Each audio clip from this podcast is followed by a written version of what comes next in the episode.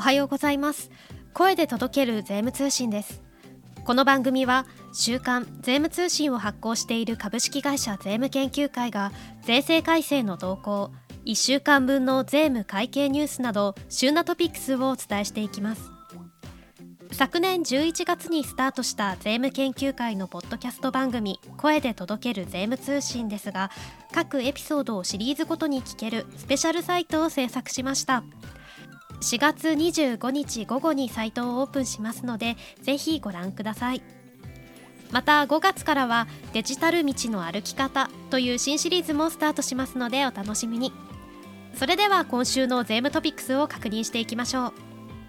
4月25日発行の週刊税務通信記事の見出しです。最高裁。財産評価基本通達第6項の適用をめぐる事件で納税者側の上告棄却敗訴が確定。住宅ローン控除新省エネ基準を告示。インボイス波数処理 EDI 取引の範囲に関する留意点。令和4年度改正少額減価償却資産の特例の主要な事業として行われる貸付とは？グループ通算制度導入で貸し倒れ引当金等が見直し。最新版伝承法要件チェックシート。税理士尾崎真嗣先生の元国税不服審判官がセレクト。実務家が知っておくべき最新未公表採決は第36回。外貨建て未収金の外貨預金による回収に伴い生じた為替差益は実現した利得として所得税等の課税対象になるとされた事例。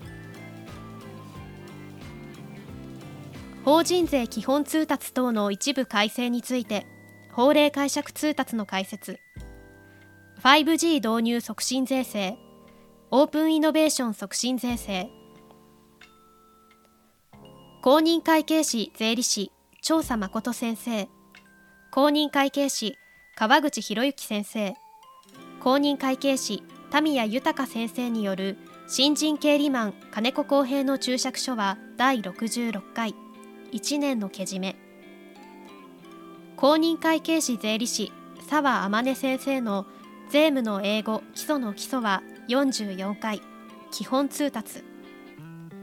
税理士阿瀬薫先生の税務相談厳選所得税はワーキングホリデー出国者の居住形態と年末調整を掲載しています。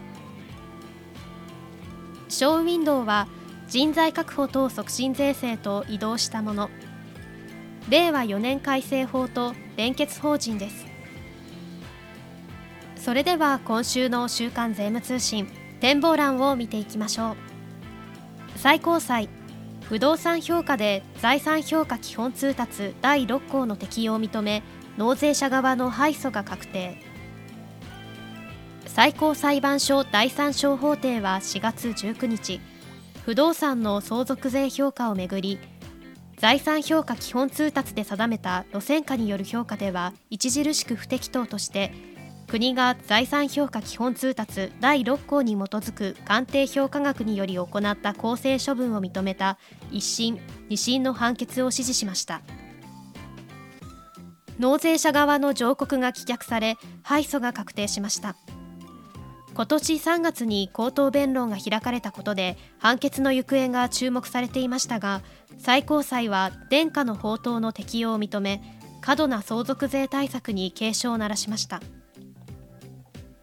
インボイス制度。EDI 取引における波数処理は1のインボイスの取引単位に留意。令和5年10月に導入されるインボイス制度では売り手が交付する1のインボイスにつき税率ごとに区分した消費税額等に1円未満の波数が生じる場合は税率ごとに1回の波数処理を行うことになります。電子データのやり取りが普及する中企業間で取引データを交換する EDI 取引では1のインボイスの取引情報の単位を月次にするのか1取引ごとにするのか等で波数処理の単位も異なるようです。今週号の税務通信の記事では EDI 取引における波数処理の留意点をお伝えします。少額減価償却資産の特例適用可能な貸付の範囲示す。少額減価償却資産の特例について令和4年度改正ではドローン等による節税スキームを封じる目的で対象から貸付資産を除外する措置が設けられました。改正省令により従来通り適用可能となる主要な事業として行われる貸付の材木が明らかになりました。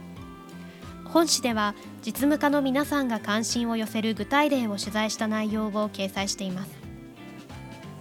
以上4月25日発行の週刊税務通信からお届けいたしました。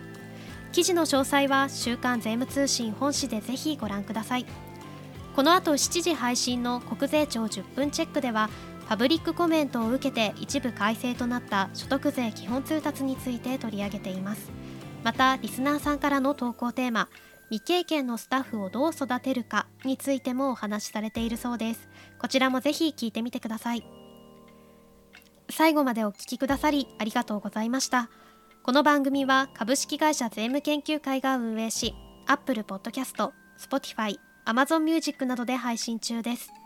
番組登録をしておくと最新回の配信時にお知らせが届きますのでポッドキャストアプリからぜひ番組登録をお願いします。番組では皆様のご要望やメッセージをお待ちしています。ハッシュタグ声で届ける税務通信。または概要欄のメールアドレスからお願いします。それではまた次回の配信でお待ちしております。